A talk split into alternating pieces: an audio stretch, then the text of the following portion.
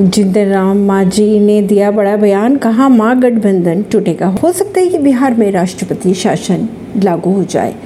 NDA में शामिल होने के बाद जितेंद्र राम मांझी सीएम नीतीश को लेकर जमकर बयानबाजी करते नज़र आ रहे हैं। अगर बात करें उनके शनिवार के बयान की तो उन्होंने मंत्रिमंडल विस्तार को लेकर महागठबंधन को आड़े हाथों लिया। इसी दौरान उन्होंने कई मुद्दों पर मीडिया से बातचीत में कहा, बिहार में मंत्रिमंडल के विस्तार पर महागठबंधन में आपसी तालमेल की कमी हो रही है। खिंचतान नज़र आ रही है। ये भी कहा कि कांग्रेस पार्टी दो सीटों की मांग कर रही है। तेईस जुलाई को मंत्रिमंडल का विस्तार होना था, लेकिन नहीं हुआ।